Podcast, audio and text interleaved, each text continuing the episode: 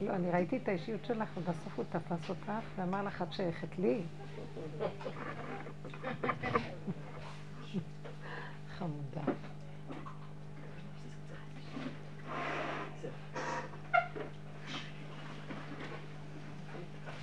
טוב. איפה שהעולם סוער, לנו אולי יש איזה מערה להיכנס אליה, לא? כן, זה מה שאנחנו מרגישים. באנו להתחבא פה קצת. באמת. באמת. יש עוד מישהי בחוץ? יש בנות? כן, כן, שיבואו לכאן, הנה יתחיל.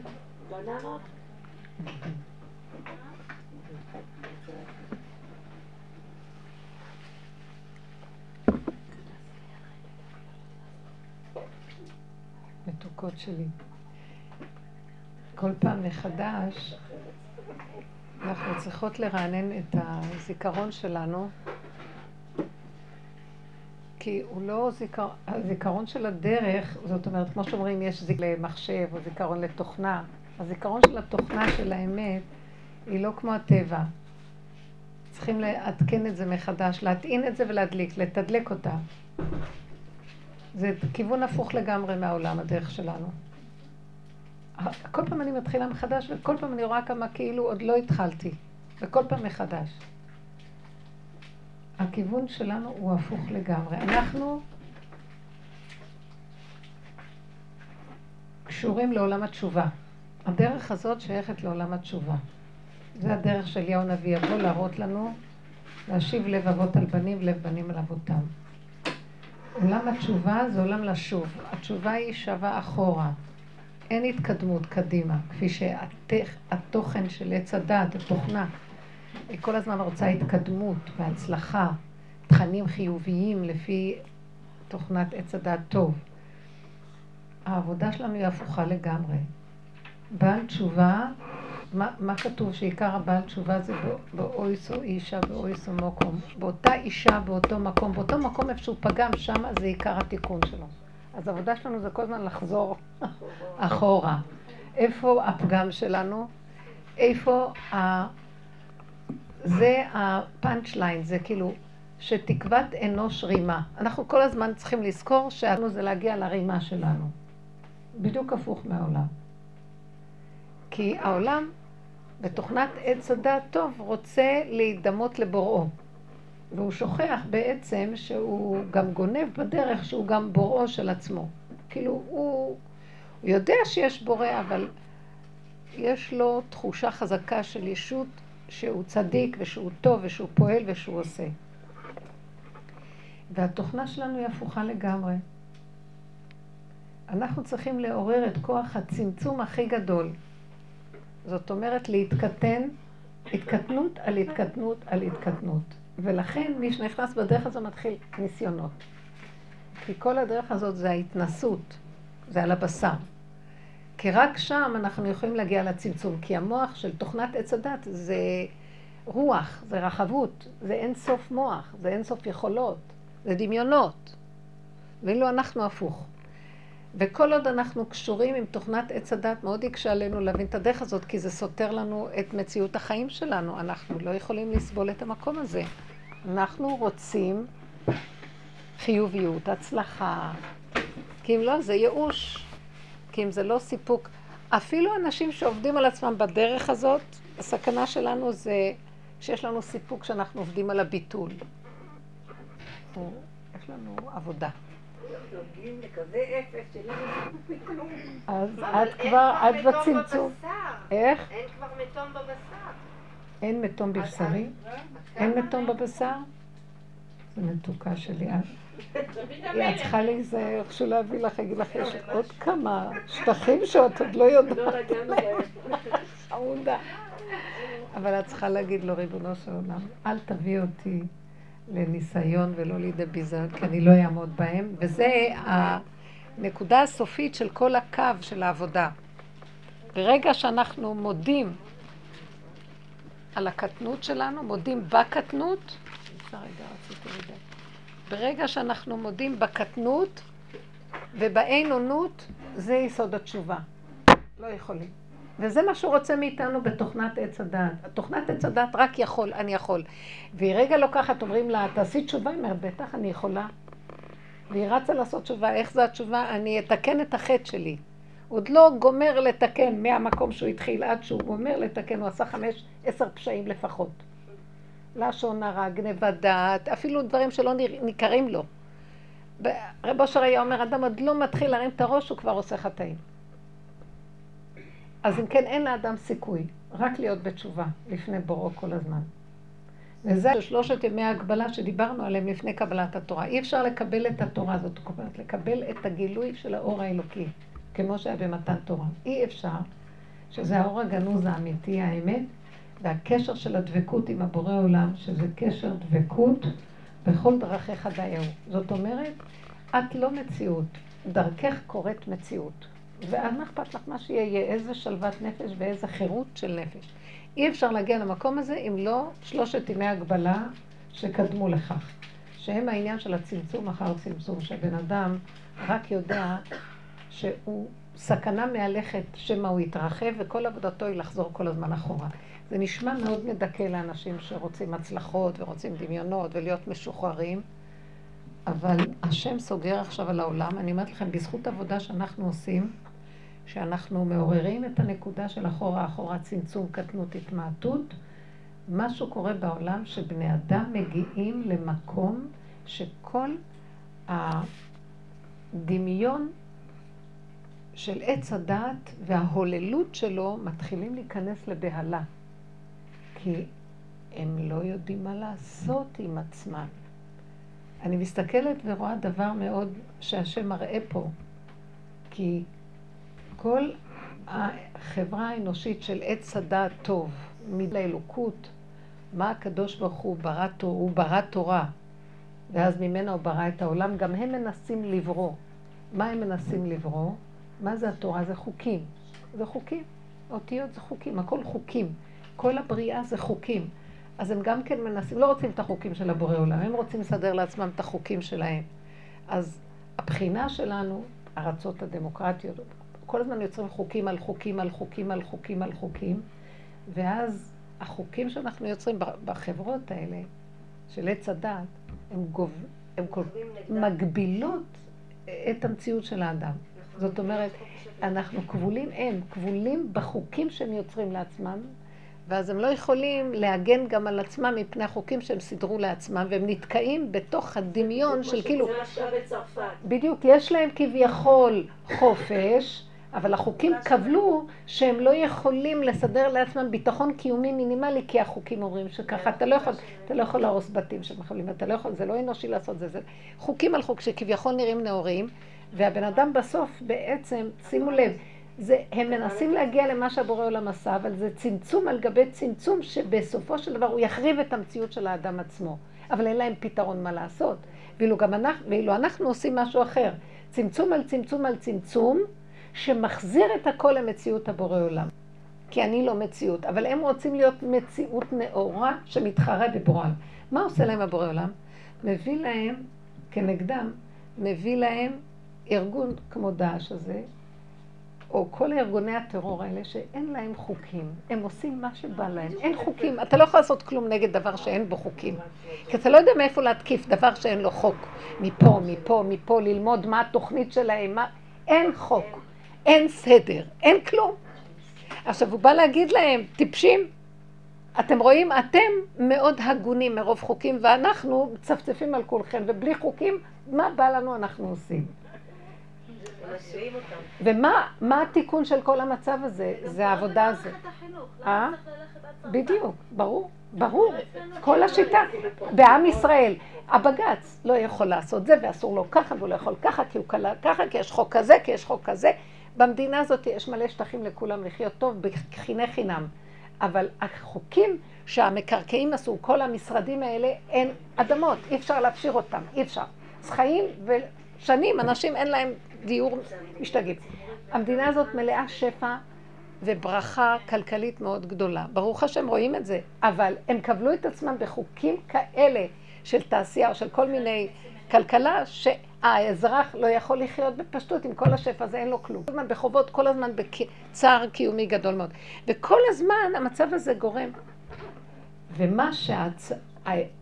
לנוכח כל הסיפור הזה, מה שהדרך מציעה זה מהי התורה של האמת. צמצום אחר צמצום אחר צמצום, כאשר אני לא יכול כלום, אני לא יכול להידמות לשום דבר, כי אני כל כך מוגבל. אני הקליפה הכי גדולה, אבל אני מוסר אותה להשם, ורק הקדוש ברוך הוא יכול למלוך שמה. אז הוא התיקון שלי, הוא הישועה שלי ואני לא יכול כלום. הכנעה אמיתית עם כוח צמצום גדול. שימו לב מה הם עושים, כאילו מנסים לחקות את הבורא עולם, זה עמלק. שהוא מנסה לחקות את הבורא עולם והוא גדול, אבל הוא תקוע בגדלות שלו כי אין לו למי לפנות רק לעצמו. ועצמו תקועה כי הוא, הוא, הוא מוגבל, הוא מוגבל, הוא, הוא, הוא אנוש מוגבל. גם אם הוא מלאך, הוא יציר נברא של השם מוגבל. מה רצית לשאול? אני רציתי לספר חלום של הבן שלי, זה היה פשוט מדהים.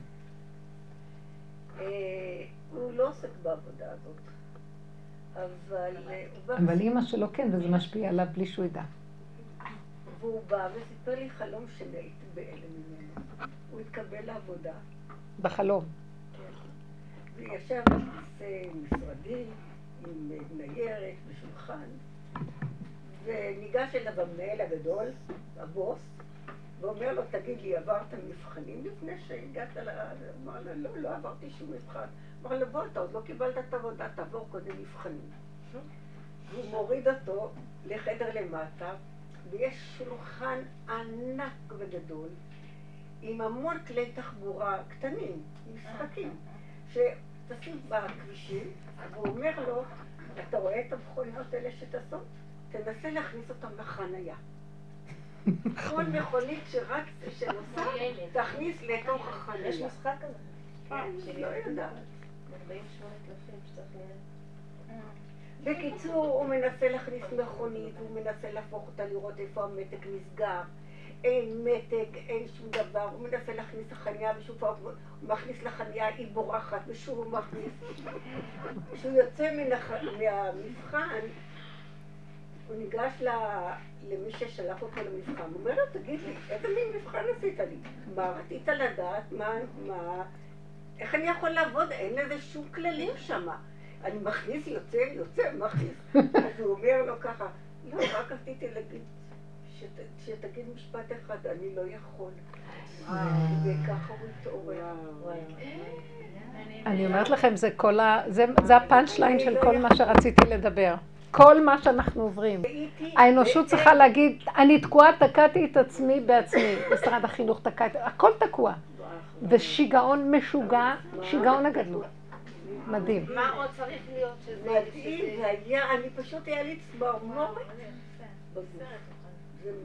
זה כל מה שעכשיו, זה הכוח, הרוח האלוקית עוברת עכשיו וצועקת, רק תורידו ראש, רק תגידו שאתם לא יכולים. בעליל אני מביאה לכם מצב, אין לכם עצה ותושייה, בכל רגע יכול לבוא עוד פיגוע ועוד עניין. זה בארץ, בחוץ לארץ, בכל העולמות עכשיו. אין לנו רק הדרך הזאת לשוב להשם. ואין אנשים ידיעה איך לשוב להשם, כי הם חושבים יעשו תשובה, יקבלו על עצמם להדליק שעה מוקדם יותר את הנרות, כן. ולהגיד עוד עשרים תהילים, ולעשות עוד כל מיני פעולות של ישות שרצה קדימה חיובית, ובדיוק עושה הפוך מעולם התשובה. כי לא יודעים מה לעשות. ותסבירי להם את הדרך הזאת. לא, זה לא נראה בכלל. אין תקיעות יותר גדולה מזאת מה שקורה עכשיו. כי יגיעו ימים שאנשים לא יוכלו להבין מה מבקשים מהם כדי לעשות תשובה. לא יעלו על דעתם. כי יגיעו ימים אשר אין בהם חפץ. כבר זה יהיה מאוחר להבין שאין לאדם כוח. כל עוד אנחנו במציאות הזאת. עכשיו, צריך לקחת את המעמד הזה ולחזק אותו רגע, רגע, רגע, הכי קטנים. אני באה לעשות את הדבר הכי קטן. אני אומרת, אין לי כוח. ממש, הדברים הכי קטנים שאני רואה שיש לי איזו הפרעה או איזו מצוקה קטנה, אני... פעם הייתי עוד מנסה למצוא פתרון לסדר או להגיד, אה, לעבוד עם זה. אני מעדיפה להגיד, אבא, אני לא יכולה, אין לי כוח. כי לא רק, כי ברגע שאני ארצה לעורר את העניין של הכוח לעשות משהו, כבר אני מתחילה לחטוא לפניך. עכשיו, אני בעולם העשייה, אז מה אתה רוצה שאני אעשה? תשלח לי סיבה. תשלח לי סיבות. ואדם מתחיל לחיות עם סיבות בדקי דקויות. הוא נהיה פסיבי, אבל עם סיבות, ואז אני אומרת לו, אז מה נהיה ממני? שאני לא עושה כלום? הוא אומר לי, לא, את עושה הרבה, רק את לא יודעת שאת עושה. דרכך נעשה הרבה מאוד דברים ואת לא יודעת, כי הידיעה גונבת. ובעץ הדת אתם זוכרים ויודעים ורושמים ומתייקים וגונבים. ככה אני לא מראה לך, אבל דרכך נעשה הרבה מאוד. פעולה אחת קטנה עושה הרבה. דיבור קטן עושה הרבה. תנועה שלך את כל העולמות מזיזה. אני מחפש בקטנה אמיתי, ואם אפשר בלי הכרה, שלא יהיה לכם הכרה עצמית. זה עבודה של פירוק עץ הדת. זה לא קל. עבודה מאוד מאוד קשה עם הנקודות. אני מצאתי באיזה חברותה גם כן, שבושר דיבר על זה בצורה מאוד מאוד ברורה.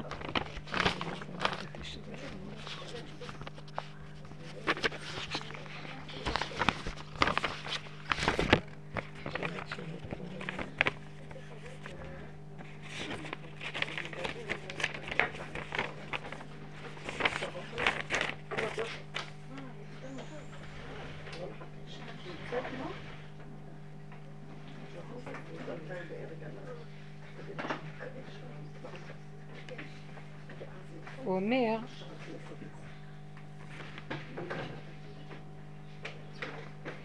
כאן הוא אומר, האדם בעולם, הוא חי בעולם שהוא נעלם. זה רק נדמה לנו שהעולם הזה קיים ויש בו איזו מציאות, אבל העולם נעלם.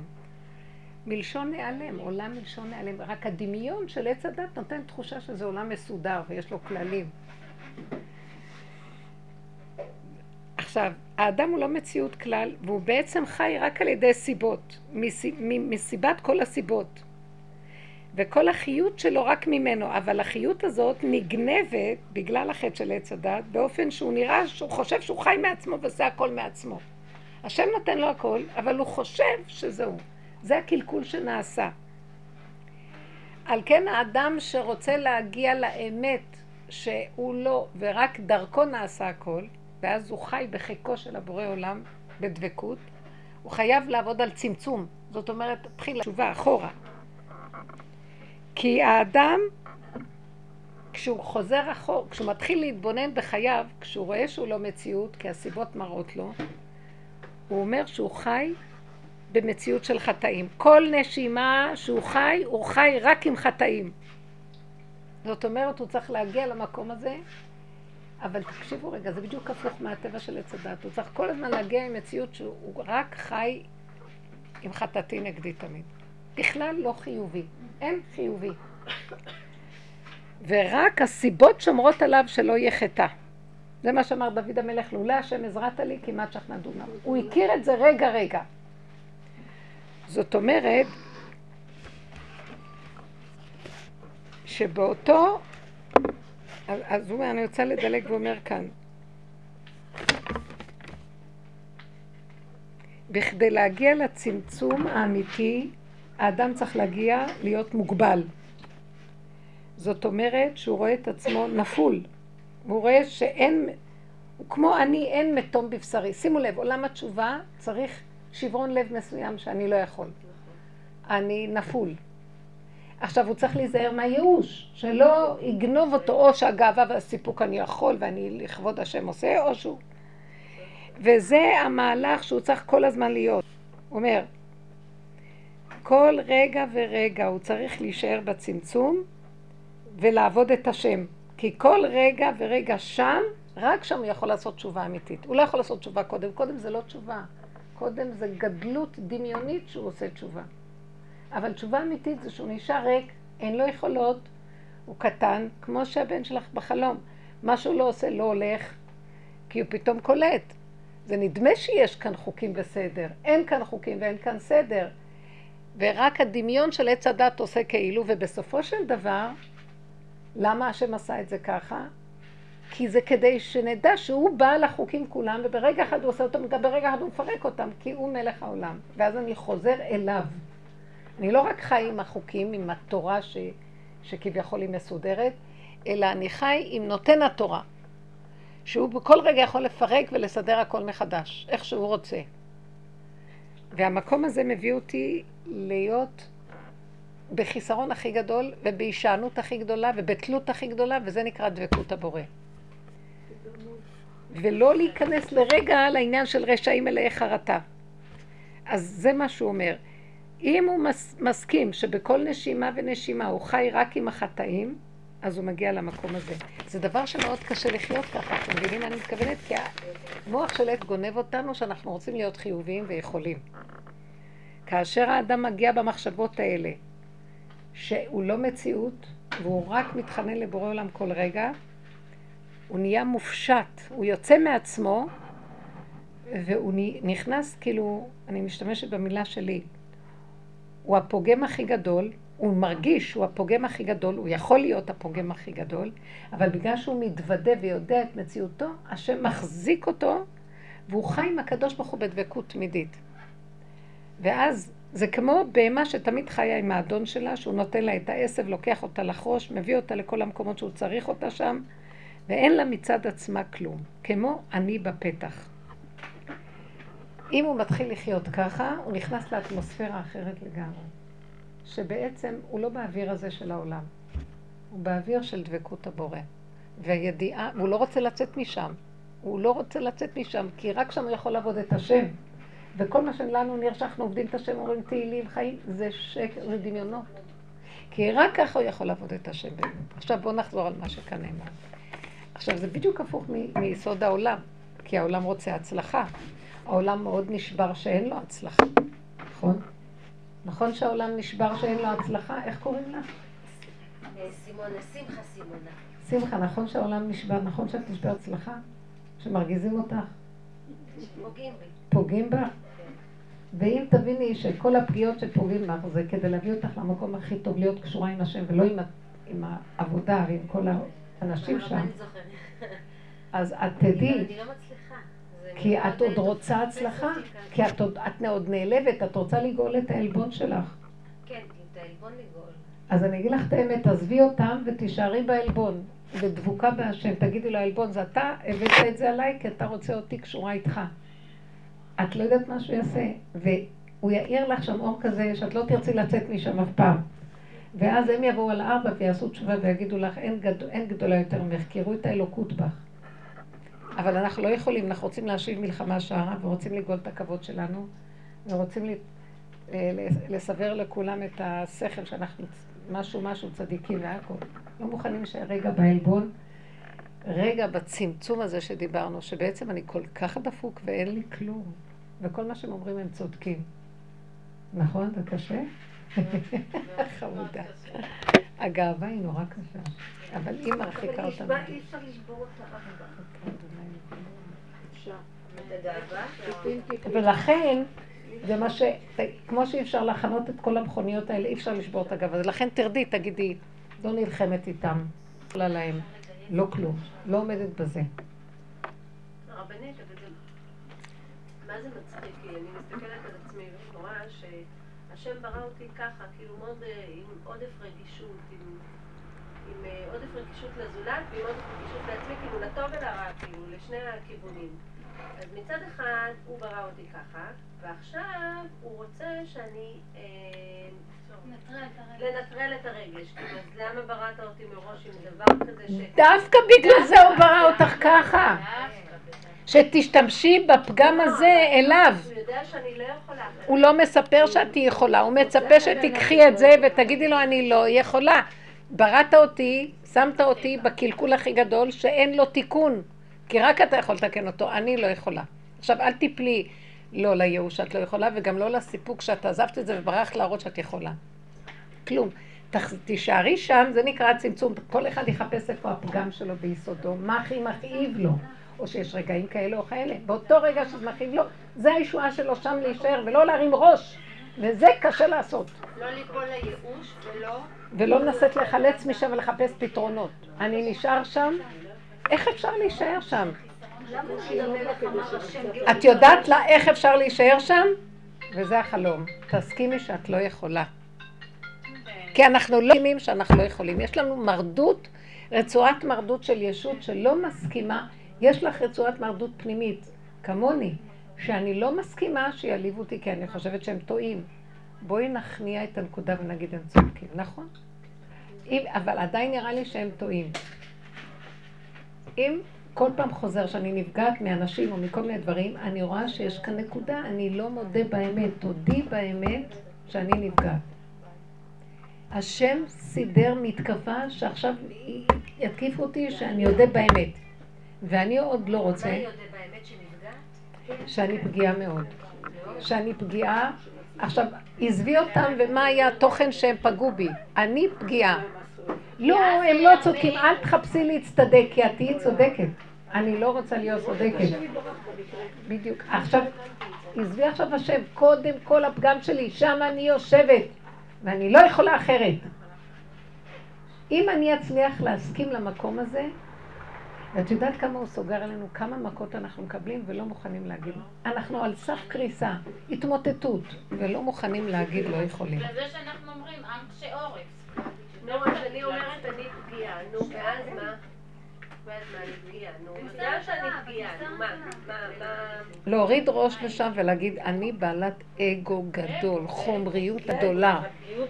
אני רגישה, זה נקרא אני בעלת אגו. הישות שלי חזקה, כולנו. אנחנו מייפים את זה, אני מאוד רגישה. לא, יש אנשים מחוספסים שהם זורקים, לא אכפת להם. איך? יש כאלה אנשים נכון, אבל יש כאלה באמת מאוד מחוספסים. מחוספסים. והיא יותר אה, עדינה, יש לה שימת לב, היא ישר... אה, אם את עדינה ודקה, סימן שיש לך את היכולת להיות כלי להשראת שכינה. אל תתני לחיובי ולא לשלילי לגנוב, לא לגאווה ולא לייאוש. תלכי, תצללי להשם עם זה. תגידי, אבא, זה שלך. אתה בראת אותי ככה, רק אתה יכול להכיל אותי בעולם הזה. עולם גס ואכזר. בשנייה שהיצר גונב לך את התכונה הזאת ועושה מזה או גדלות של גאווה וכוח וישות, או ייאוש. וזה הקליפה גונבת. הדרך היחידה להכניע, הכנעה. איך? דוד המלך אומר, השם גאות לבש.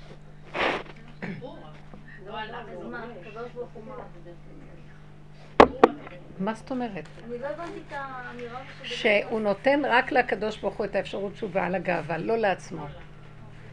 רק השם, יש לו, כל טיפה של גאווה שהוא ראה פה אומר זה שלך. והיה לו גם את הגאווה שלו, היה לו כעס. זה גאווה. כל פעם שהוא ראה כעס, רציחה, קנאה, אז הוא אמר, זה שלך. כי הוא היה קודם כל הולך, בהתחלה הוא היה הולך, מצדיק את עצמו וכועס על השני. הוא היה נופל בייאוש שבור לרסיסים. מה קרה לי? ברור שדוד המלך עבר את המהלכים האלה. עד שהוא הגיע למקום שהוא אמר זה שלך, לא שלי. אם יש לי גאווה, השם לבש, גאות לבש. אם יש איזה נקודה, זה שלך. הוא אומר, בצר הרחבת לי, פרק ב' בתהילים. אני, הבאת אותי למיצר, אני תקוע. אבל אני לא בייאוש, אני גם לא מנסה לצאת משם. אני לא בייאוש להגיד הלך עליי, ואני לא בגאווה לחפש פתרונות איך להיחלץ מהמיצר. אני יושב שם ופתאום, ואני מחבר את זה אליך, אבא זה שלך הכל, אני לא יכול כלום. פתאום הוא אומר, בצר הרחבת לי. אתה הבאת אותי למרחב, אני לא יודע איך זה קרה. סילקת מעליי את, ה, את הימין ואת השמאל, ופתאום סידרת לי ישועה. הישועה היא לא כמו שאנחנו חושבים, אנחנו חיים בעולם של עץ הדת, מחפשים ישועות. נעשה ככה, אני מחפש ישועות, הולך לצדיקים שיסדרו לי ישועות, זה יסדר לי ישועה כזאת, זה כזה, כל היום רודפים אחרי ישועות.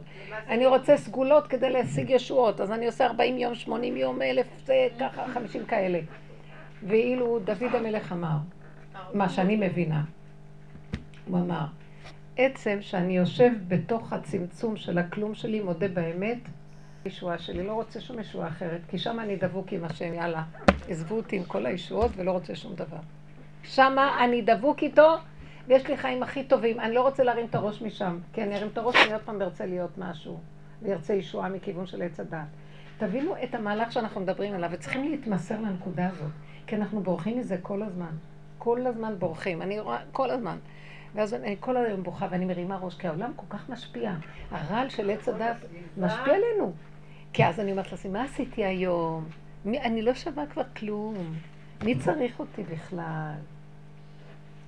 למה צריכים לרצות אותי ולמה אני צריכה לעשות? ולמה אני צריכה להיות שווה? אתם מבינים מה? הוא כל הזמן צריך איזה מעמד כדי להיות קיים.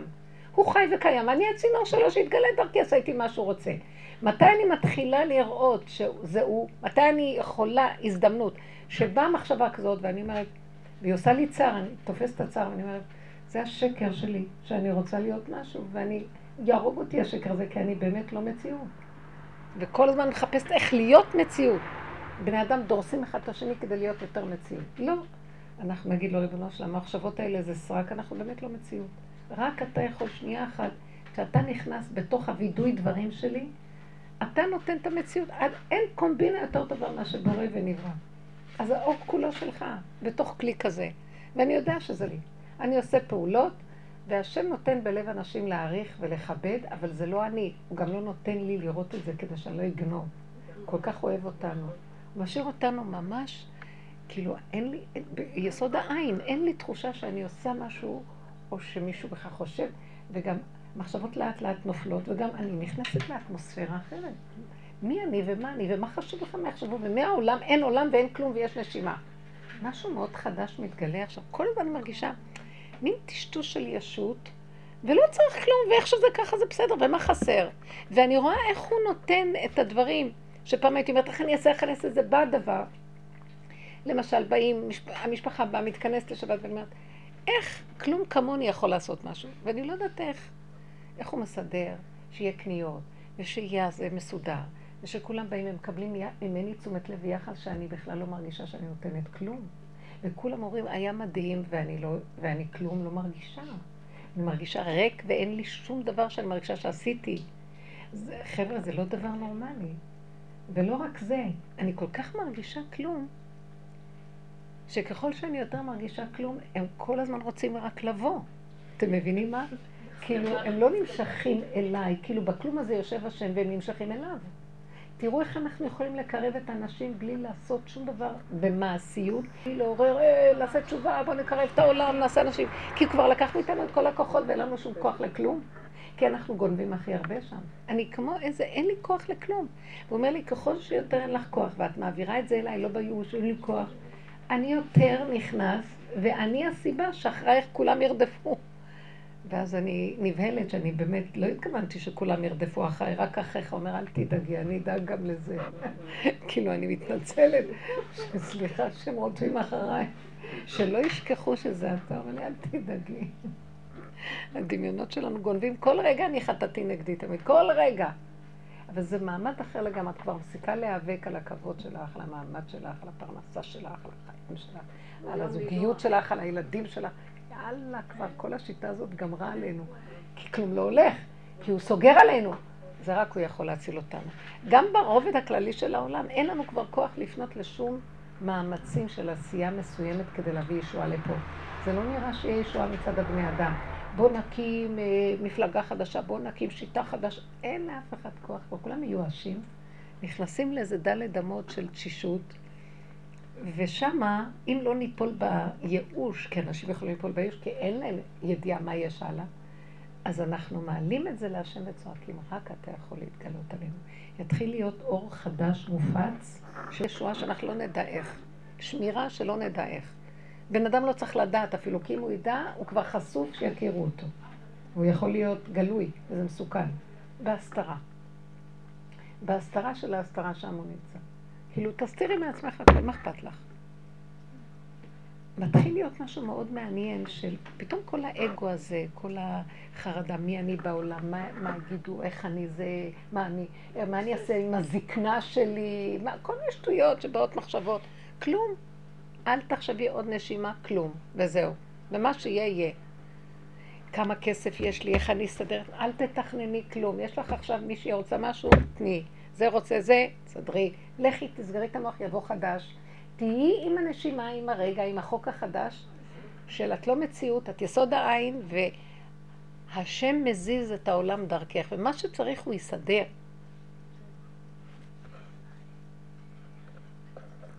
כן, מה לי? רציתי לשאול, מדהים שזה הנושא של השיעור, כי כל השבוע אני הולכת ככה עם שאלות ואני רושמת אותן שאני לא אשכח. עכשיו, יש איזה עניין שאני שמה לב שבגלל שאנחנו כל הזמן בתוך השימת לב הזאת וההתבוננות אחרי, אחרי ההתנהגות שלנו, אחרי הפרוט שלי, כן? אז, אז אני כל הזמן רואה איזה את השלילה שבי, ואז הוא כל הזמן שם אותי מאוד בקצה, מאוד מאוד בקצה, ואני מרגישה שכאילו, כאילו, מרוב שאני רואה שלילה, אני, אני כאילו, אני כבר שמה בשלילה, ואני מפחדת מזה, מאיך שאני יוצאת, כי... uh, uh, כי בחוץ, כלפי חוץ, ואנשים בחוץ לא מרגישים את זה, נגיד. זה הנס שהוא לא מראה לאחרים את המצב הזה, זו עבודה פנימית מאוד גדולה. אבל בבית, על הילדים יותר, פחות, אני מאוד גבולית, מאוד מאוד גבולית, ואני... אה, שם אני, אני, מאוד, אני מאוד מפחדת כאילו איך, אני, איך שאני מגיבה, איך שאני מגיבה איתם, כי אני, כן. את צריכה להיות בתמידות מחוברת אליו בפה. אני גבולית, אני אלך לעשות ככה, אני בסכנה. ככה את, צריכה, את לא צריכה להיות קשורה איתם רק עם הגבוליות להשם כשהם רק הסיבה. זאת העבודה. ותראי, אל תגידי זה נורא קשה, זה קצת מאמץ מסוים, אבל אחר כך הוא יכניס אותך למתיקות מאוד גדולה שלא תרגישי אותם ולא את עצמך ולא כלום. אבל את יודעת, אבל עם הילדים זה, זה שמה, כאילו, אני מבינה מה שאת אומרת, אבל יש לזה עוד צעד, הצעד של האגואיסטיות שלי. ובגלל שאני הופכת להיות במקום הזה של היחידה, אז אני פחות uh, בנתינה כלפיהם, ואני, ואני יותר בנתינה, הוא יותר שומרת על הגבול שלי. זה לא נכון להגיד נתינה כלפיי, אלא... אני רוצה להגיד לך שהדבר הכי טוב שאת יכולה לעשות לילדים האלה זה להישאר במקום הזה. כי ככל שאנחנו שם, השם נכנס והוא מטפל בהם, הם לא צריכים אותנו. הבלגן שחל עם הילדים זה שההורים מדי, יש להם ישות על הילדים. ואז הילדים מחקים את הישות של ההורים, וזה מאבק שלא נגמר. אנחנו מדליקים להם את הכוחנות, ואז הם מפעילים אותה נגדנו, הרעה שלנו. תעזבי אותם, תחי את הגבוליות שלך, והם לא יהיו מוזנחים. את תתני להם מה שהם צריכים. והשאר, תראי שיש כוח, רוח שנכנסת שם, ומחיה אותם, ונותנת להם את היצירתיות שלהם, והם יודעים להתעסק עם עצמם מאוד יפה. הם לא מוזנחים. שני הילדים שלי, אני קשה לי לקום בבוקר, והם יודעים שאמא לא תעשה להם, אז הם עושים לעצמם, והם יותר. מעולה, אין דבר. אני קשה לקום בבוקר, אבל להם לא. מאוד מעולה, כי את הולכת לישון מאוחר והם מוקדם, שהם יטפלו בך, כן, למה לא? מאוד יפה, וככה זה צריך להיות. הפכנו את היצרות. כי אצלי זה הכל הפוך, זה מצחיק. תקשיבי, כי זה הגדלות של עץ הדת. אימא, את צריכה לקום... לא, אימא, יש לה עוד אלף תפקידים חוץ מאימא. היא גם המנקה אחרי שאתם הולכים לישון, והיא גם אשת איש, והיא גם צריכה לגוף הזה לתת לו את המנוחה ולהאכיל אותו ולהשקות אותו, וגם אם יש לה חברות ועוד עולמות, אז הם צריכים להבין שהם יטפלו בך. זאת אומרת, יש להם מרחב, יש להם יכולות. אני מכירה, אני אומרת לך אושרי, את לא מבינה איך הבית שלה מתנהל. ילד בן חמש מסדר לעצמו את הסנדוויץ'. הם מלבישים אחד את השני, מסדרים את הכל, מכינים לעצמם חביתות. הילד היותר גדול מכין... היא ישנה? היא ישנה, היא הולכת, היא נעלמת, זהו. ויש לה סייעתא דשמיא לא נורמלית. הילדים למדו, היא אמרה להם, כי הם לא הקשיבו לה כלום, היא הייתה כל כך מתוסכלת שהיא פשוט ברחה, היא אמרה, אני לא יכולה לעמוד במקום הזה. ועד שהיא, זה, זה, זה אפילו מקום, נניח שאם יש איזה... אה, אספות ילדים וזה, אז היא מתקשרת לרבה, כאילו לשאול אותו, להגיד לו, אני נמצאת רחוק, אני אגיע מאוחר, אז הוא אומר לה, לא, תראי, את לא צריכה להגיע, יש, אני אגיד לך דבר אחד, שתיים, שלוש. היא אומרת, הכל, היא רואה פשוט את יד ההשגחה, ואני מרגישה שהילדים האלה יכולים לגדול הכי טוב מכולם. כי באיזשהו מקום הם יודעים להעריך, גם את מעס... הם מעסיקים את עצמם, וטוב להם בזה. מה זה הפינוק הנוראי הזה שאנחנו עם הילדים? כל השיטות חינוך שלנו. הם גדלים מאוד חסות. רבנית, אני כשאני בעבודה הזאת, אני יודעת וכשאני מסתכלת איך שאני גדלתי, ו... כן, למשל, דוגמה, אני זוכרת את הסבתא שלי, את האמירות שלה ואת כל הגישה שלה, אני חושבת שהיא עבדה בשיטה דווקא של רב אושר. לגמרי לגמרי. הם, הם בכלל לא חיו בשיטות של היום, הם, הם, הילד צריך לגדול מעצמו ולדאוג לעצמו, ולא היה להם שום לא פחד. היה את החומר. לא זוכרת שהיינו אומרים לה, תברכי או תעשי משהו, מה אתם רוצים ממני? אני, תפנו לריבונו של עולם, מה, מה, מה אני קשורה לכל הדברים האלה? אני מתרגמת לך את כן. הדברים. אבל אז אני לא כל כך הבנתי את, את הגישה שלה, אני לא הבנתי מה היא אומרת, אבל היום ככל שאני נכנסת לעבודה, היא בדיוק בדיוק הייתה חיה בדרך הזאת, היא בדיוק... כי לא הייתה. להם ברירה, זה דרך של בעל כורחו. זה המוגבלות. זה בעל- מביאים את האדם למוגבלות. אז זו הייתה השאלה שאת מדברת על ילדים. הנה, את לא צריכה לדאוג. ההפך, תישארי תמיד במקום של אני בסכנה, אני גבולית, ואתה רוצה שאני אשאר בגבוליות שלי, לא להרים משם ראש. אתם לא מבינים את הדבר הזה, זו תוכנה אחרת לגמרי. כאן רק רואים ילד שהוא טיפה הפוך, עוד לפני שרואים שהוא מוגבל, מחפשים איפה יש לו מוגבלות כדי לתקן לו את המוגבלות, כדי לעשות אותו מושלם. ואילו אנחנו אומרים הפוך. איפה שאת רק מוצאת טיפת מוגבלות, שם תישארי ואל תרימי את הראש משם, רק תתחברי לבורא עולם. אל תחפשי אפילו פתרון לצאת מזה. כי זה הישועה שלך. כי ברא את המוגבלות, את הכלי, כדי שהוא יסדר את האור בכלי. למה את הולכת, תוכנת עץ הדת, אני יכולה להסתדר לבד. כוחי ועוצם ידי, בכבוד השם כמובן. אומר לך, גם זה כבר אל תפ... אין, כבר, הוא לא... נגמר גם התקופה שנתנו אפשרות של לכבוד השם. כאילו, אנחנו מנותקים, ואנחנו... אז יותר טוב להיות טוב מרע, ויותר טוב צדיק מרשע. היום גם צדיק, גם רשע. כולם אטום בקלחת אחת. השם לא רוצה את הגאווה הזאת, גדלות, זה נגנב. תחושת הסיפוק העצמי של החיובי הוא מאוד מסוכן. הוא יותר מסוכן כי הוא מכוסה בשני כיסויים, בעוד שה, שהשלילי הוא, הוא שלילי. אנחנו צריכים להבין שהמהלך הוא בדיוק הפוך, ואיך לסגל את זה זה הכי קשה, בייחוד שאנחנו בחברה שהיא מזינה את הכל הפוך. אבל הגיע הזמן, כל כך הרבה מדברים, והכאבים כל כך גדולים, והכל כל כך תקוע, שלא נשאר לנו רק להודות ולהגיד, נכון, אז הנה, בדוגמה הזאת עם הילדים את רואה שזה אני הנקודה. רוצה גם לספר משהו רבנית. היום אה, בעל כורחי פגשתי את המורה של הבת שלי, כן. והיא אמרה לי, אה, אמרתי לה, אני לא אבוא לאספת הורים. אז היא אמרה לי, אני רציתי לספר לך שהילדה שלך מאוד עצובה. אז אמרתי לה, למה היא עצובה? אז היא אומרת לי, היא לא מחייכת, היא לא משחקת עם בנות. אז הסתכלתי עליה, אמרתי לה, אז היא אנטיפטית, נו אז. אז הסתכלה עליי עמומה, אמרתי לה, אני לא מבינה, מה את רוצה? היא חייבת לחייך כל היום? חייבת אה, להיות הילי בילי? כאילו, מה את רוצה לומר לי? שמשהו לא תקין אצל הילדה? אמרתי לה, יש לה בעיה נקודתית איתך, נכון? בחשבון? זהו, אני אטפל בזה. מה, מה, את רוצה מהבת שלי? לא, שתיקחי לי תשומת, אמרתי לה, הילדה שלי בסדר גמור, היא הרבה יותר נעימה ונחמדה מאימא שלה, את לא הכרת אותי שהייתי ילדה, הייתי ממש ממש לא נחמדה. הבת שלי בובה. מה את רוצה מהילדה שלי? אמרה לא, שהיא תהיה יותר עם ביטחון. אמרתי לה, היא נהדרת, היא נפלאה. מה, אני לא, אני, כאילו, אני לא מבינה, אני היום, לא, אני באמת לא מבינה את החינוך היום. אם הילד לא, איך שהם צריכים לראות לפי התבנית שלהם, אז- בובה בוויטרינה. אז הוא מקוטלג, אז משהו לא תקין אצלו. אז הנה, יש לנו כאן מומחית בחינוך, ולמדה הרבה, אז מה, היא יכולה להגיד לנו, לא? מסתבכת במערכת החינוך. חמודה.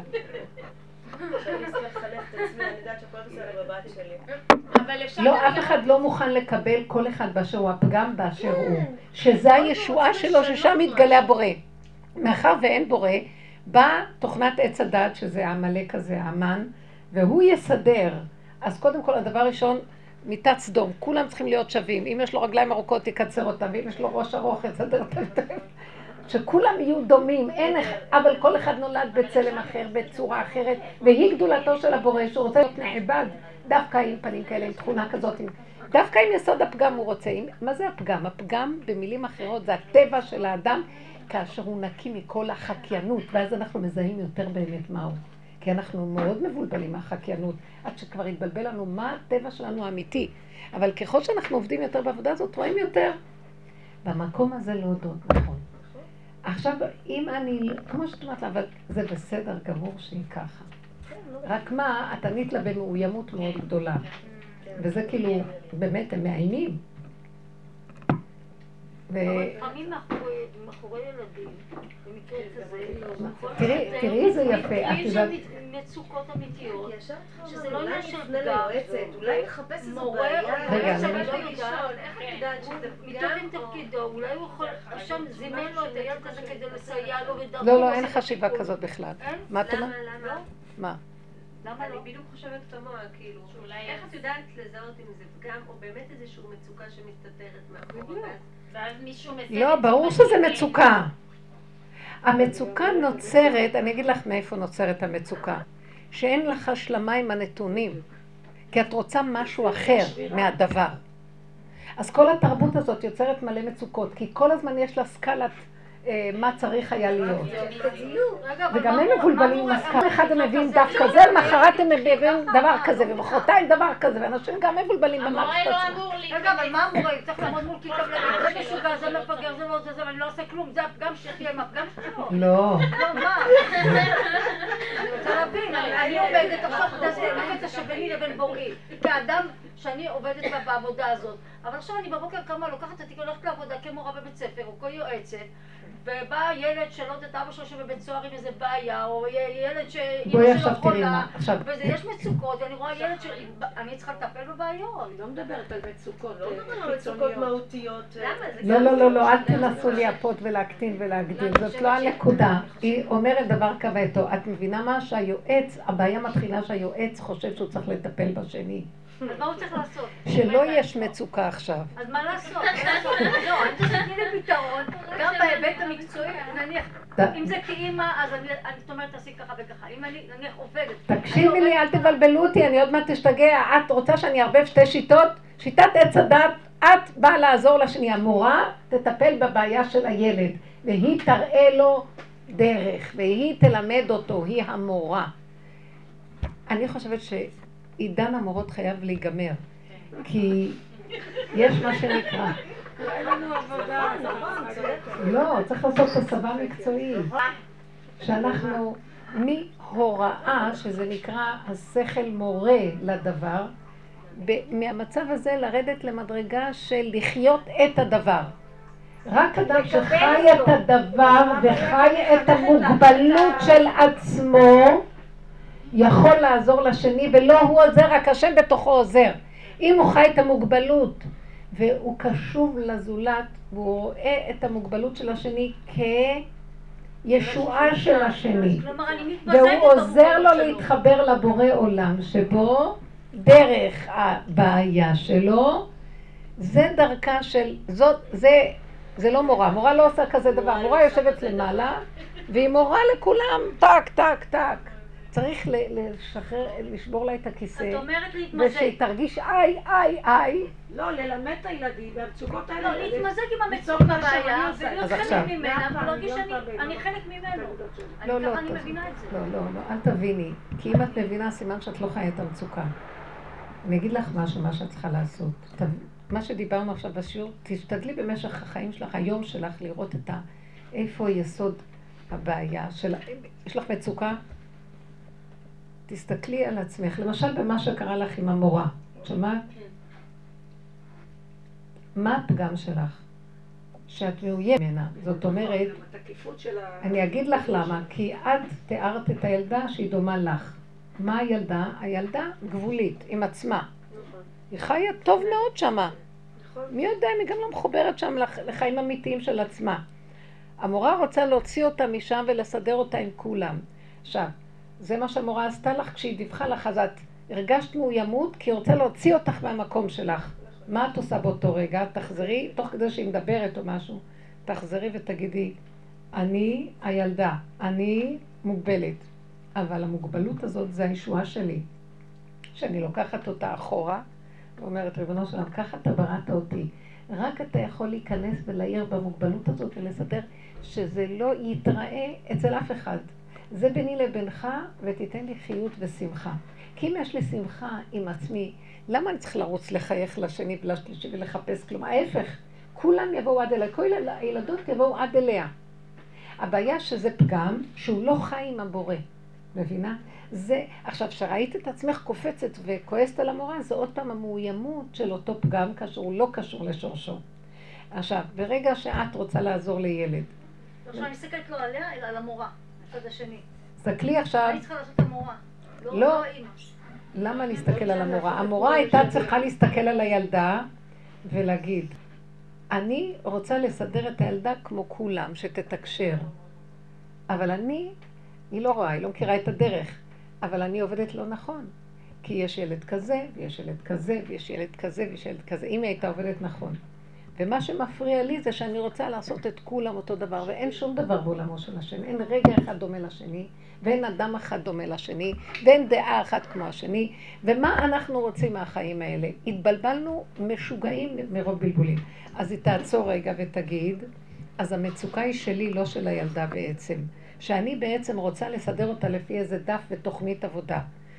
אז ברגע שאני עוזבת את המקום הזה ואומרת, ריבונו שלם, תעזור לי, אז אי אפשר, זה, זה, זה מה שאמרתי, אל תבלבלי אותי עם שתי שיטות שהן אי אפשר, אין סיכוי לחבר ביניהם. אז ברגע כזה היא נעצרת, והיא ניגשת לילדה ומלטפת אותה באהבה ומפלה, בלי מילים. אני אוהבת אותך איך שאת, שערי איך שאת, טוב לך.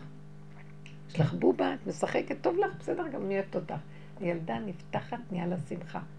אז זאת אומרת שהמורה יכולה לעזור לה בצורה הזאת, במקום לפנות לאימא ולהגיד לאימא את הבעיות, והאימא זה וזה, כל היום הם מתקשרים להורים. אין להם שום יכולת לטפל בכלום. הכל דמיונות של איזה ספרייה של דמיונות, של מחשבות שהם למדו, והם רוצים עכשיו ליישם את זה על הילדים. והילדים זה הקופים, זה, זה השפני ניסיון שלהם. עכשיו, אפשר להיות יועצת בכיתה.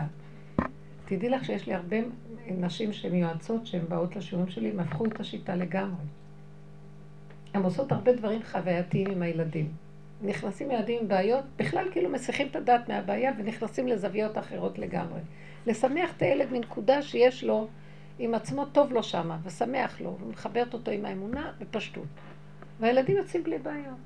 למה הבעיות האלה? מה זה הבעיות האלה? זה מוח שמקשקש, שהיה רוצה איזה דבר שלא מצליח להשיג אותו, נהיה לו בעיה. במקום הזה, ואם את יכולה לפתח בדרגה יותר פנימית, לדבר עם הילד, אם הוא ילד גדול, בוגר, למה אתה כל כך רוצה את מה שאתה רוצה? למה, למה, לשאול שאלות כדי לבוא לתשובות, ואז בסוף הדד, הקו פאנצ' ליין, לא יודעת איך קוראים לזה, הקו ש, שמנחה אותנו זה למה איך שזה ככה זה לא טוב, מה חסר? למה אנחנו כל הזמן מאוימים מאיך שזה ככה, ורוצים משהו אחר? זה החולי של עץ הדעת. כי יש לו עבר ויש לו עתיד, ואף פעם אין לו מנוחה, ואנחנו חיים את ההווה. ההווה, הוא, הכל בסדר איך שזה עכשיו, מה אנחנו רוצים? מה חסר לי? אני רואה את המצוקות של הורים. אבל זה בדיוק הילדים. הילדים רוצים להישאר איפה שהם ובמקומות הטובים שהם מרגישים. והמערכת כל הזמן, וההורים להקצין אותם, לא, אתה צריך את זה. תישאר איפה שאתה רוצה להישאר. איפה שאתה, לא, אתה צריך לשם, צריך להרוץ לשם. מצוינות. כן, מצוינות, הישגים. מערכת כוחנית מאוד, יוון. סדום, מיטת סדום. קטנה. כן. אה. תודה, תודה. ממש טעים זה היה. בן הזקונים שלי הוא באמת ילד מאוד מאוד נבון מבחינה לימודית ומנהיג, וחבר'ה מן, באמת המון המון חוזקות יש לו. עכשיו אני גיליתי כשהוא היה קטנצ'יק שיש לו בעיה בקריאה. כי הייתי קולטת בכיתה א', התבונה שלו, השכל, ההבנה, הכל כל כך מדהים, ואת נותנת לו טקסט לקרוא, הוא מוריד אות, מסתכל אותיות, כנראה סוג של דיסלקציה. שאף פעם לא עשיתי אבחון, אבל אני כאימא כבר אה, עליתי על זה מהר מאוד.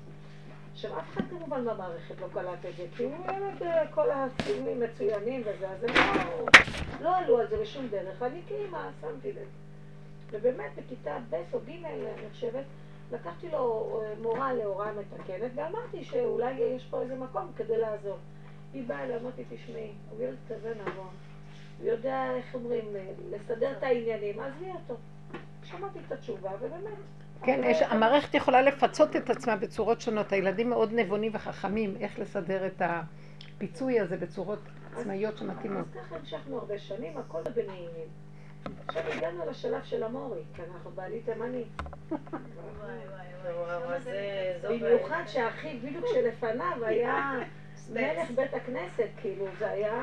אמזלם. לשמוע אותו, כאילו הצלחה בלתי... איזה כבוד זה עשה לבעלי. כולם נתנו לו מה זה כבוד בגלל הבן שלו. פתאום הגיע דביר החמוד הקטן הזה. פדיחות אמיתיה. הלוזר הקטן. בעלי יושב, יושב איתו שעות. אותו משפט, והמשפט עוד הפעם שגוי. ובעלי מתעצבן, והוא נוזף בו, ואני רואה את זה, ואני... אמא, בא לתפוס את הראש, מה הוא לא קולט, הוא לא מבין. ואני אומרת לבעלי, בסוף התחלתי לצרוח, אמרתי לו, להסביר, חירש, אתה מכריח אותו לשמוע? עיוור, אתה מכריח אותו לראות, אתה לא קולט שיש פה בעיה, הרי הוא ילד, באמת ילד מאוד מאוד נבון, חם, חבל על הזמן. אז כאילו, זה הרי לא ייתכן, אתה רואה שיש פה בעיה, אז די, שחרר. אז בעלי שחרר והפסיק ללכת לבית כנסת של התימנים, הולך לאשכנזים.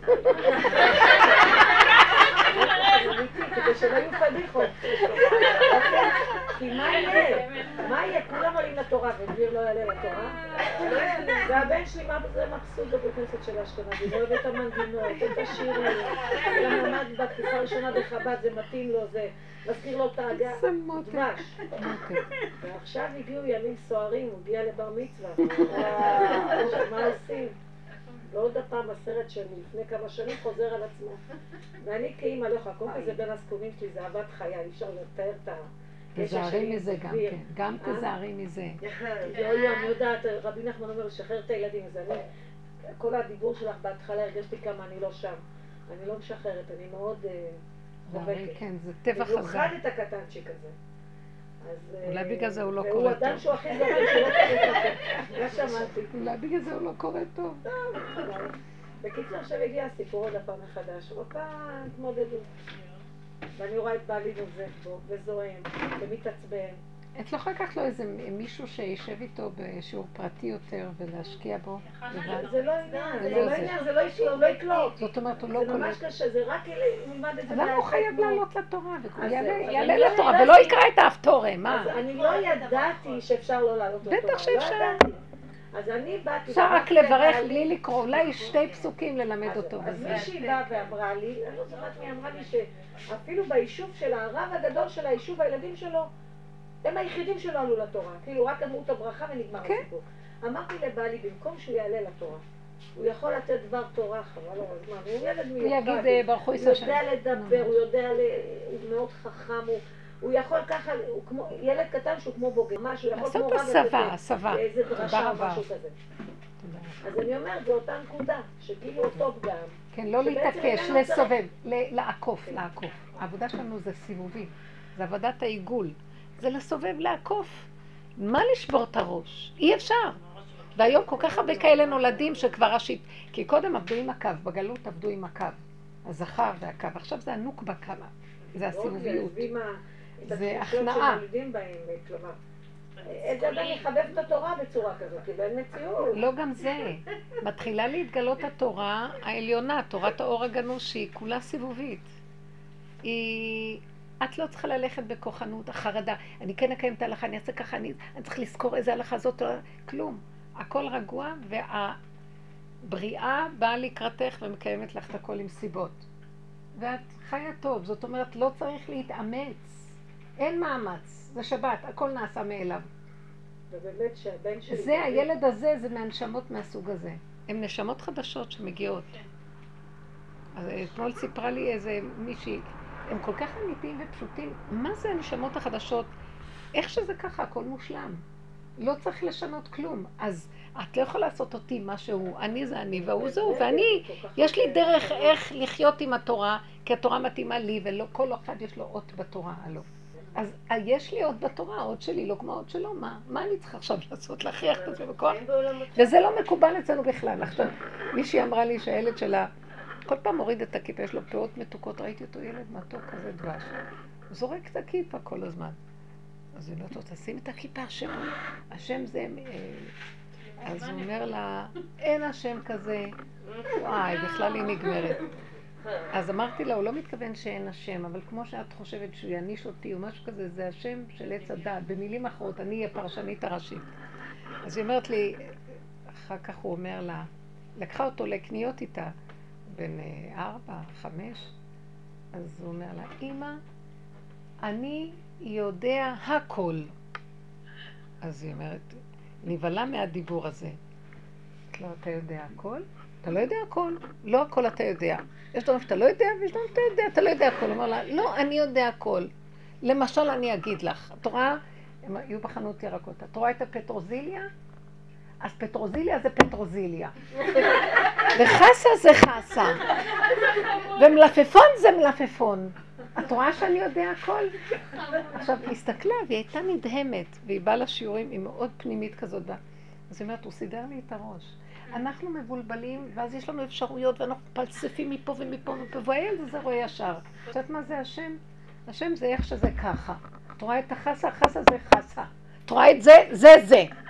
ואל תבלבלי לי שיש כל מיני וזה, וזה הריבוי של עץ הדת. במילים אחרות אני פירשתי לה את זה, היא אמרת לי, הייתי נדהמת מהפשטות והישרות שלו. עכשיו, קחי אחד כזה, שימי אותו בתלמוד תורה, יהרגו אותו ויקלקלו אותו. היא לא שולחת אותו לתלמוד תורה, היא מלמדת אותו לבד. היא ובעלה. כן. הם, לא, הם גרים באיזה מושב. יש לה משהו, הם מאוד מעניינים ומיוחדים שניהם. אבל זה אפשרי רק שבודקים שההורים אכן מלמדים. למדתי את זה כמה הוא? בן. כמה הילד? יש חמש. בדיקה שההורים באמת אה, קשובים ומלמדים. חינוך. כן, הם רוצים ללמד אותו, אבל לא כמו שהם לא מלמדים. כל אחד יכול לעשות את זה. לא כל אחד, הם גרים באיזה מושב כזה בצפון, ויש להם כזאת רוח. הם לא יכולים לסבול כבר את החיים. למשל, היא סיפרה לי, היא סיפרת לכם, אני חושבת, שהם הם קנו איזה שטח אדמה במושב שם לבנות, ואז כדי להעביר את הניירות מדבר לדבר, אם אתה הולכת למשרד הזה, הורגים אותי, שולחים אותי לפה, מפה לפה. חודש ימים של טלטולים, שאומרת שחשבתי שאני יוצאת מדעתי וראיתי את השיגעון שיש במערכות, את הבירוקרטיה, את הסבל הלא נורמלי שאנשים עוברים. זה לא נראה אנושי בכלל מה שקורה, זה לא יכול להיות דבר כזה פשוט. מה שאני לא עושה למחרת תעשי מחדש, לא, זה לא טוב, תלכי לפה תעשי ככה. יום אחד היא אמרה, הרגשתי שאני הולכת להשתגע. אז הבאתי סים, כאילו באתי על הקצה, ומסרתי לפקיד. הפקיד הסתכל, אומר, לא, זה לא טוב. אז היא פתאום עשתה ככה, כמו איזה מפגרת. לכי לי איתי. הוא נבהל, קם, סידר לה את כל הטפסים. סידר דבר דבור, אמר לה, גברת, תחכי. סידר, הלך, תייק, הכניס למשרד הזה, למשרד הזה, אמר לה, "סיד- מסודר, הכל לכי הביתה. היא אומרת, תפסתי את השיטה. עכשיו, בעלה, יש לו, יש לה בעי, יש לו בעיות עם איזה מישהו מהמושב, שהוא כל הזמן חוזר ומספר עליו כמה הוא כועס עליו, לשון הרע, עניינים. אז היא, יום אחד, היא אומרת, הוא נכנס הביתה, ועוד פעם הוא מתחיל לדבר עליו. ואז אני לא יכולתי לעשות, עשיתי לו... הוא ראה אותי, הוא נבהל וברח. תפסתי את השיטה שהעולם משוגע ואני לא אהיה נורמלית מולם. מי שמשוגע יחטוף אותה. אני משוגעת גם. היא אומרת, ההוא ברח אחרי רגע, הוא חזר, היא שרה, היא שרה, סידרה את הסיר, הסתכל עליה ככה, לה, מה נשמע? היא אומרת, אין שיטה מול העולם לעשות כלום, רק ככה. היא אומרת, "זה- העולם כל כך אמיתי ופשוט, חסה זה חסה, זה זה זה. איך אנחנו, טה, טה, טה, השם, עניינים, רוחני, תקבלי על עצמך, תעשי ככה, תגיעי לגן עדן עוד מעט. אנחנו לא יודעים בכלל איך קהלת אומר באמת, אדם לא יודע אם הוא מת, לאן הוא עולה, הנשמה עולה למטה יורדת למטה, כמו הבהמות, כמו החיות, לא יודעים, אף אחד לא יודע כלום, עוד לא, אין לנו בהירות מה קורה. יש כל מיני דברים שאומרים, אבל אף פעם אנחנו לא יודעים וכולם מפחדים תמיד. זה כאילו, תחיה את החיים בפשטות ותהיה קשור כל רגע לחסה ולמלפפון. ואם משגעים אותך, תשגע אותו בחזרה, כי אחרת אתה תשתגע והוא יישאר השפוי ואתה תהיה המשוגע. זה כאילו עולם כל כך פשוט ואמיתי, בא- באים המורים, באים היועצים, באים כל המערכת של הנחש המפולסף הזה, ורוצים להרוג אותנו, אתם לא מבינים? והם הרגו כבר מזמן את הילדים, גם אנחנו תוצאה של כאלה שהרגו אותם. והרחמנות של צדיק האמת עלינו, להביא, להביא את הנשמות, לראות את הסבל שלהם ולהגיד להם, צאו מהסבל. זה הכל סבל בחינם, מיותר. מה הוא אומר לנו? תשארו איך שאתם, הכל בסדר. אתה רואה, אתה ככה צולע, זה טוב מאוד, בשביל זה השם ברא אותך. רק תצלע אליו. אתה רואה, יש לך תכונה כזאת, זה בסדר מאוד, רק תקחי אותה, תשתלשלי איתה, שלא נזיק לבריות.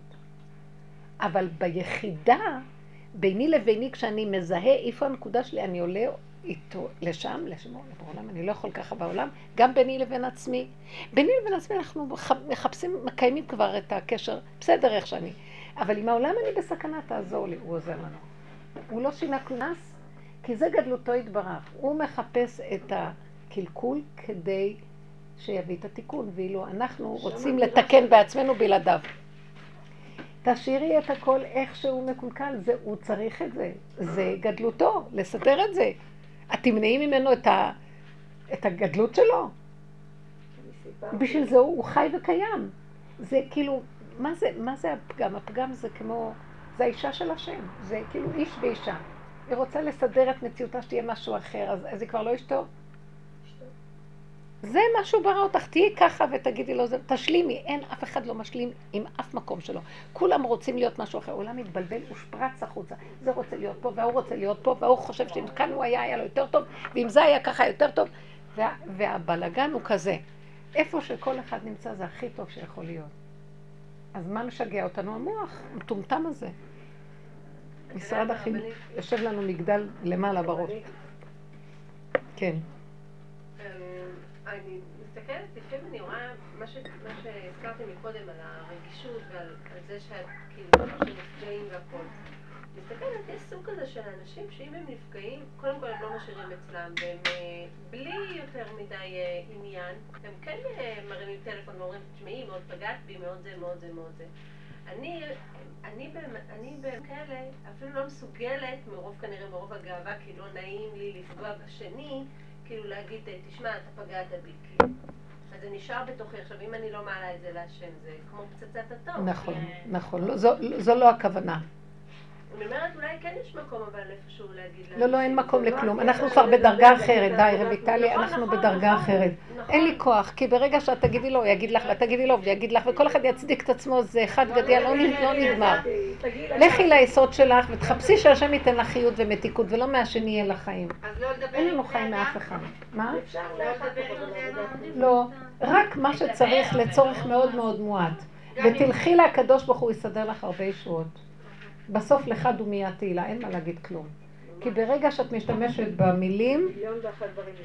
המילים הן יוצרות בעיות. אז השקט, אין, המילים שלנו, ברגע שאת אומרת אני, זה כבר, זה כבר קלקול. המילים, הכול, השפה של עץ הדת גורמת לנו את התוכנה של עץ הדת. השפה הזאת שייכת לתוכנת עץ הדת. משתמשת בה, את מחיה את עץ הדת. אז מה, את לא יכולה לא לדבר. מילים מינימליים. את יודעת מה? רב אושר המציא שפה חדשה, אני נכנסתי אליו פעם והוא דיבר, אני לא הבנתי מה הוא אומר, והוא דיבר שפה שלמה. משפטים שלמים, והוא אמר, וזה, זה נראה ג'יבריש כזה, משהו שלא ברור מהו. והבנתי שהוא מדבר אליי ואומר לי דברים, והוא כאילו מתכנת, נותן לי איזה חיות מאיזה כיוונים שונים, ושאם אני אדע בעץ הדת, זה לא יהיה טוב לי. הוא המציא שפה כזאת. זה שפה חדשה. יום אחד זה קרה לי.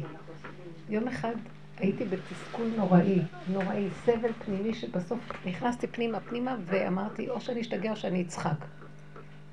והחלטתי שאני אתחיל לצחוק עם עצמי. והתחלתי לצחוק, לצחוק, לצחוק, ופתאום יצאו לי כל מיני הבהרות.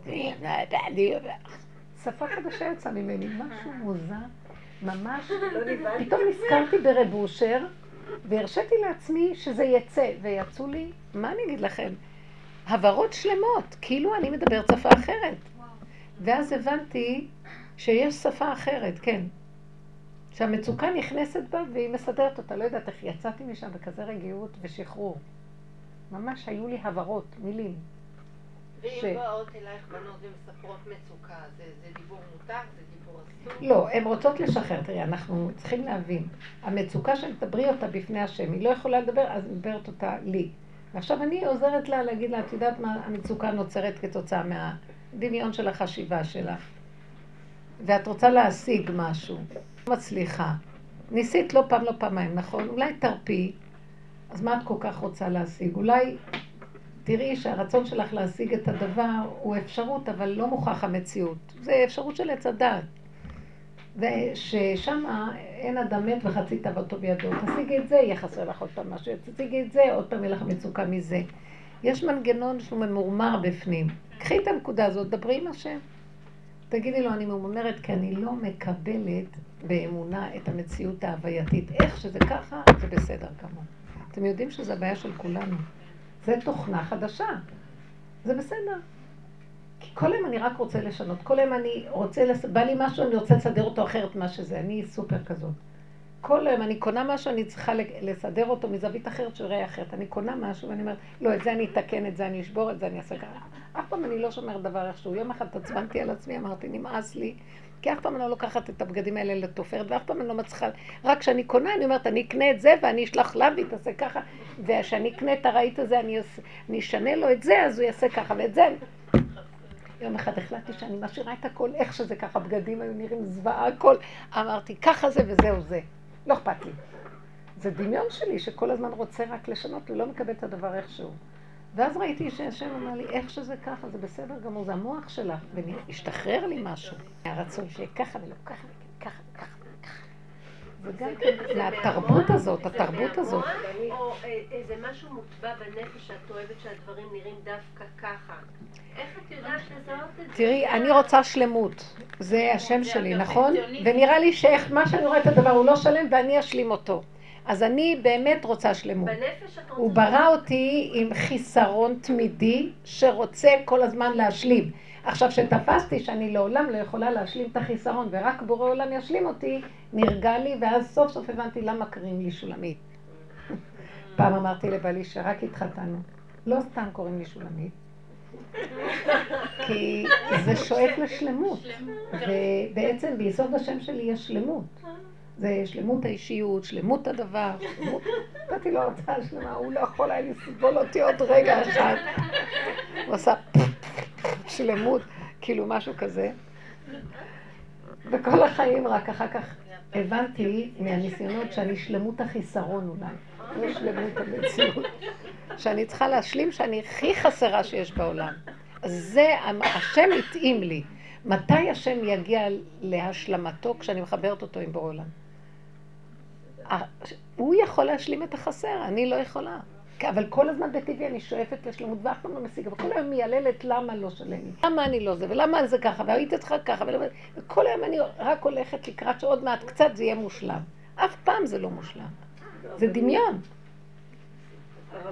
אנשים נרגעים כשאת מסבירה להם והם מתחילים לצחוק, למה אכפת לך שזה ככה? מי שאמרה לי, אני רוצה להתחתן, וכל הסיפורים האלה. אמרתי לה, מי צריך את זה על הראש? את מבינה מה את רוצה? איך שאת את מושלמת? מה? איך אני... אמרתי לה, לא, תראי, ברור שיש משהו בזיווג שהוא משלים, אבל אם עוד לא הגעת להשלמה שאת לבד, איך שזה ככה, זה הכי נכון כרגע. אם יביאו לך במצב שכל הזמן את חושבת שאם יהיה לך משהו, אז זה ישלים אותך, הכל בתנאי, אם יהיה לי זה, אם רק יהיה לי זה, אם רק... אז יבוא לך חתן, וגם זה לא יהיה מושלם. ואת גם כן כאובה כל הזמן, כי לא נגעת בנקודה שמפרקת את אותו מנגנון שכל הזמן מיילל. מה שלא ייתנו לו אף פעם, תמיד חסר לו. אז אני לא אומרת לך שלא יהיה זיווג, אני רק אומרת לך שתשלימי, שבי בתוך הלבד שלך ותשלימי, תגידי, זה הדבר הכי נפלא שיש בעולם. כי אתה איתי, הוא יסדר לך שם. כן. כשאני לא עוסקת בהוראה, באיזשהו שלב רצו שאני אחנך כיתה לפני כמה שנים טובות. ואני תמיד אה, דחיתי את זה, דחיתי. לא מתוך העניין, אה, פשוט אני מכירה באופי שלי שאני מרחפת.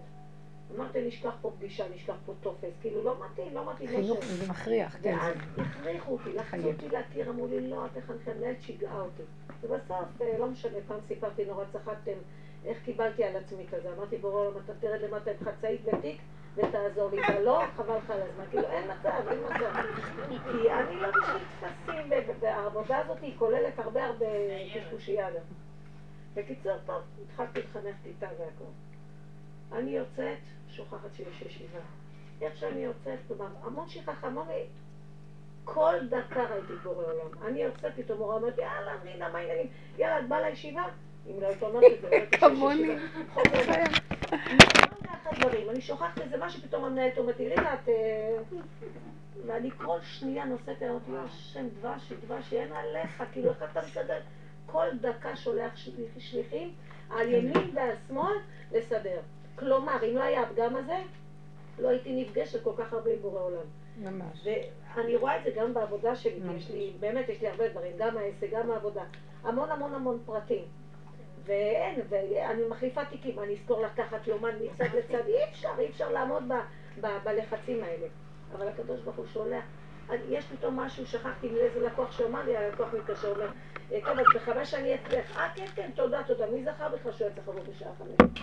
מיליון ואחת דברים כאלה, שרק כן, נתנו לי לי הרבה... בעוצמה ענקית להרגיש את השם יתברך, דווקא בגלל הפגם. כי אם לא היה פגם והייתי אז אם מסודרת, כן, הייתי מתוקתקת, להירגע. הייתי רק פוגשת לחיות אותו. בתוך יסוד הפגם והוא שומר. אם היינו מלמדים את הילדים ככה, היו לנו חיים מאוד טובים. אין, יש שיטה איך לעבוד עם הילדים אחרת, חבל על הזמן, אנחנו פשוט, הם בייסורים ואנחנו בייסורים. כן. יש לי שאלה. אני נכנסתי לאיזה שכנה שקונה, היא כמו אה, היא מוכרת כל מיני דברים. בבית. ואני נכנסת לבית, והכל הפוך, ביצים מונחות בסדולות, ואני לא יכולה אפילו לתאר מה היה שם. עזבי, אני לא יכולה לתאר מה היה שם, בסדר, ובאמת שאני לא יכולה לתאר. אמרתי לי, יצאתי משם, אמרתי למירי, היא באמת, ושאלתי איפה אימא? אמרה לי, "את יצאה לטייל. יצאה להליכה. היא עוד מעט תחזור. השאירה לך מה שאת הזמנת. יופי. אז אני אומרת לעצמי ככה, תגידי, היא באמת לא מושלמות, נכון? היא לא מושלמות, היא תבוא אליי הביתה, היא תגיד משוגעת, זה מוזיאון. אני מושלמות, כמו שאת אומרת, אני לפעמים חושבת אם לעשות מסגרת או לא לעשות מסגרת, כי אם אני אעשה מסגרת חדשה, אני עלולה לשנות את כל התמונות, התמונות בסביבה, כי הן לא יהיו תואמות אחת בשנייה. ואז תצטרכי גם את הספות. נכון, אבל אני לא נוגעת, ומה עם הם צבע הקירות? אז היא מושלמת כי היא פגומה והיא לא אכפת לה? ואני לא מושלמת כי אני צריכה להגיע לפגימות הזאת שלא יהיה אכפת לי מכלום? לא, לה יש פגם אחר. היא מונחת בדבר אחר שמפריע לה, זה לא מפריע לה, זה ההפך, אם יהיה לה- סדר היא לא תוכל למכור. גם של זה שהיא מושלמת מדי. מה? גם של זה שאת מושלמת מדי. לא, אז היא צריכה להגיע לא, אני, אני אמרתי למירי, תגידי, ככה אני צריכה להיראות? אני לא יכולה לחיות לא, כזה. כל אחד זה משהו אחר ואין להיראות כמו אף אחד. זה משהו נגדי. כל לא, כי העניין- את אומרת, אם אני אקנה את זה. אז אז אני לא רוצה לשנות ולסדר, כן, כן, כן. אני בדיוק כמוך. אולי גם כן. היא רוצה ולא מצליחה. מה? אולי גם היא רוצה לא ולא. מצליחה. לא. אולי היא הייתה ומראש כל הייתה מושלמת. הביצים, שהלכה לטייל. טונות של ביצים. ונכנסים ויוצאים, וזה לא חשוב לה, היא הולכת עכשיו לעשות אה, צעדה.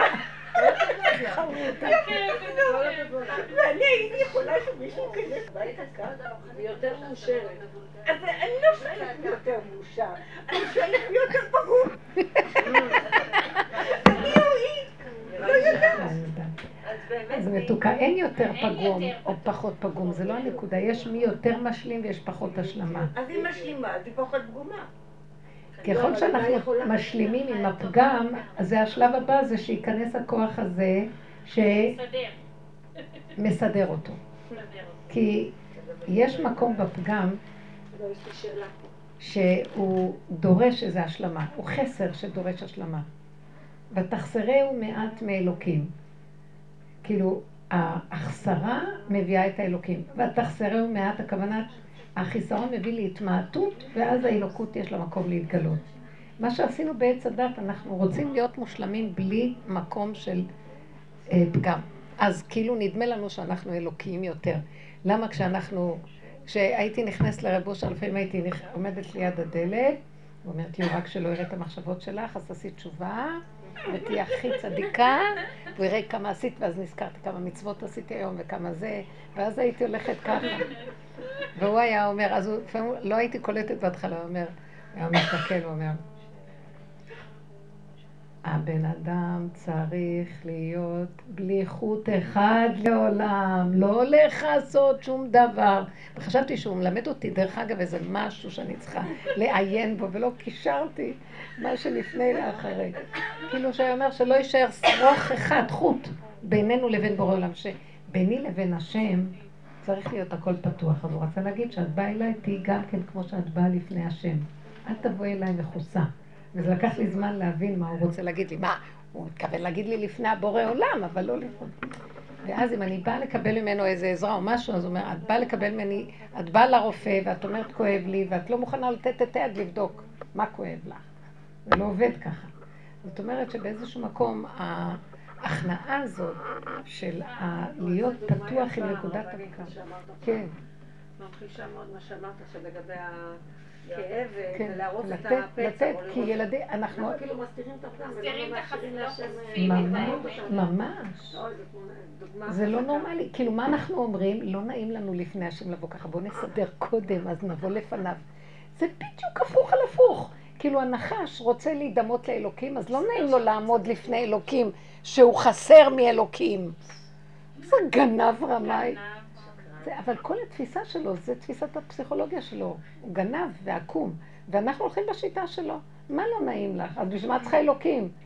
אם את והוא בסדר ואותו דבר, מה צריכה אותו? אני חסר לגמרי, בגלל זה אני צריך אותו. וזה העניין שכל הזמן להישאר, כל עולם היהדות וכל גדולי העולם ביהדות הם הפך מגדולי, להבדיל אומות העולם. שהם כל הזמן שאפו להיות מושלמים, ואצלנו כל הזמן נשארו חסרים, בלי שום נקודה ששייכת להם שהם משהו. זה כל אבי, אבות האומה וכל הרועים הנאמנים והצדיקים הלכו בעקבותם.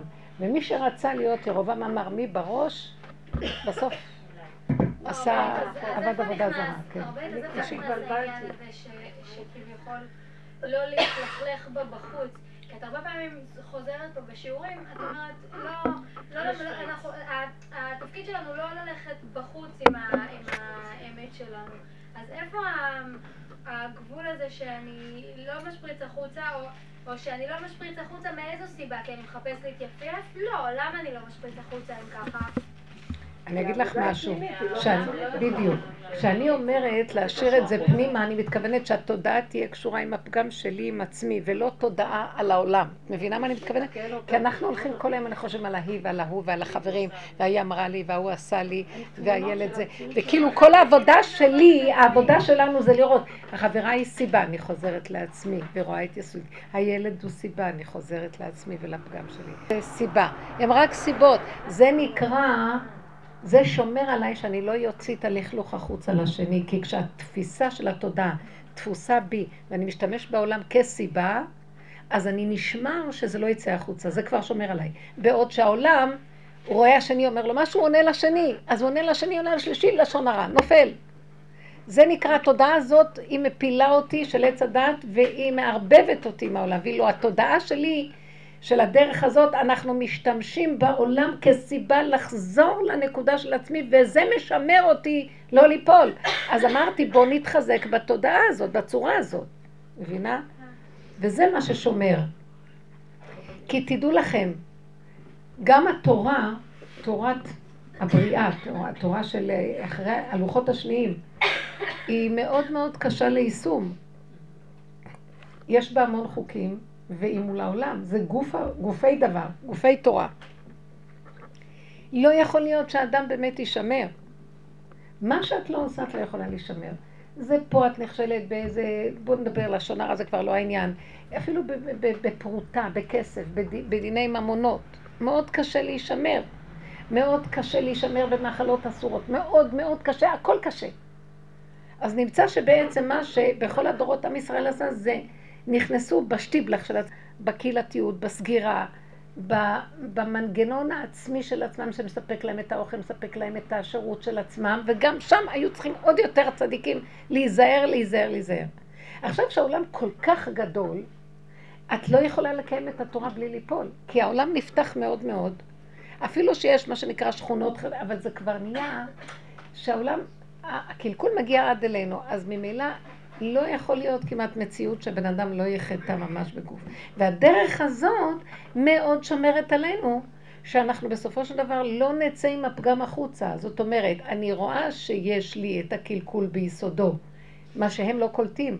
הם לא קולטים. אנשים בעולם לא קולטים שיש להם נטייה לגניבה. ובלי לשים לב, גונבים מפה ומשם. או שיגנבו את המעשרות, או שיגנבו את הזה, יגנבו את חוק התורה באיזושהי נקודה. אז אני יודעת שאני עושה את זה, כי אני מתבוננת בעצמי. זה שומר עליי, שאני אומרת לו, אבא, אם אתה רגע משאיר אותי מול העולם, אני אעשה את זה, אז תרחב עליי ותעזור לי, יש לי עזרה. הוא נכנס ושומר עליי, זה מה שהקראתי לכם פה, הוא נכנס, אני תמיד בפגם, והוא תמיד זה שמונע ממני ושומר עליי שלא יצא החוצה.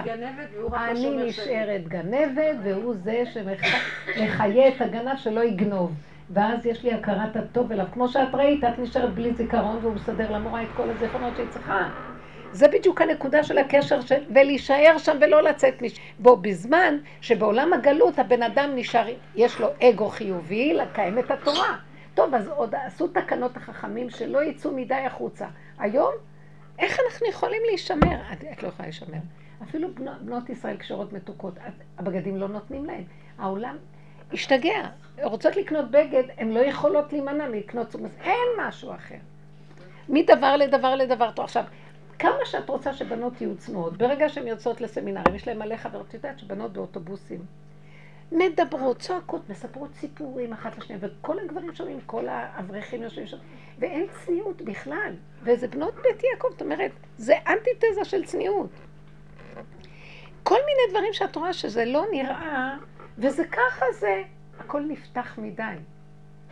באמת, ברגע שהן יוצאות מבית סגור מסוים, שיש לו לב, לכמות של 300, 400, 500, 700 בנות סמינרים, איך אפשר לא להשתגע ולהתקלקל? המושגים משתנים, החקיינות מתחילה, איך אפשר להישמר? עכשיו, בן אדם שחי עם העבודה הזאת, הוא חייב לחזור ליחידה שלו והוא ניזון מה... הוא כל הזמן ביסוד התשובה. אז השם מתגלה אליו ושומר אותו. כי אין לו איך להסתדר. ובשביל זה הוא כל הזמן ביסוד אה, השפלות. הוא רואה שהוא כלום. הוא רואה שהוא כלום, הוא רואה כאן הוא כאן, הוא רואה תורה רוצה ממנו מה שהוא לא יכול, הוא חייב לחזור בו, והוא אומר לו, אז אם אתה לא מקיים דרכי, אני לא יכול, זה קשה, אני לא יכול, אני לא יכול לסבול יותר. כל כך הרבה הנחות יש במטבח. שאנחנו, אני לא יכולה לשבת ולנפות. נגמר הזמן. בדיוק פתחו לי עכשיו את מה שהכי מרגיז אותי, שטוב שאני לא אגיד אותו. הוא שומר עליי. תמיד אנחנו תופסים את הרבנית אז איך, אני נוסעת באוטובוס, נכון? טוב, לא נורא, בסדר. אני הייתי רוצה יותר, ממש חבל שלא הקדמתי קצת, אבל מה אני אעשה? הרכבת, יש לי במי להשיב. יכולתי לצאת יותר מוקדם, בשעה. אבל לא חשבתי שהרכבות... טוב, בסדר, מתוקות שלי. השם יברך אתכם ברכות גדולות, אני אוהבת אתכם, והשם יזכה לנו ללכת עם יסוד הפגם פנימה, ולא להתבלבל מהעולם, כמה שאפשר. גם כשאנחנו בתוך העבודות שלנו והציבור והעולם, זה השמירה הכי גדולה שיש עלינו. אין שמירה אחרת. תודה. נדבר בעזרת השם על... כן, כן, אני אשאל שבוע הבא את השאלה. תודה. אתה רוצה שניקח אותך לתחנה? כן, אני מודה לך מאוד. תודה רבה.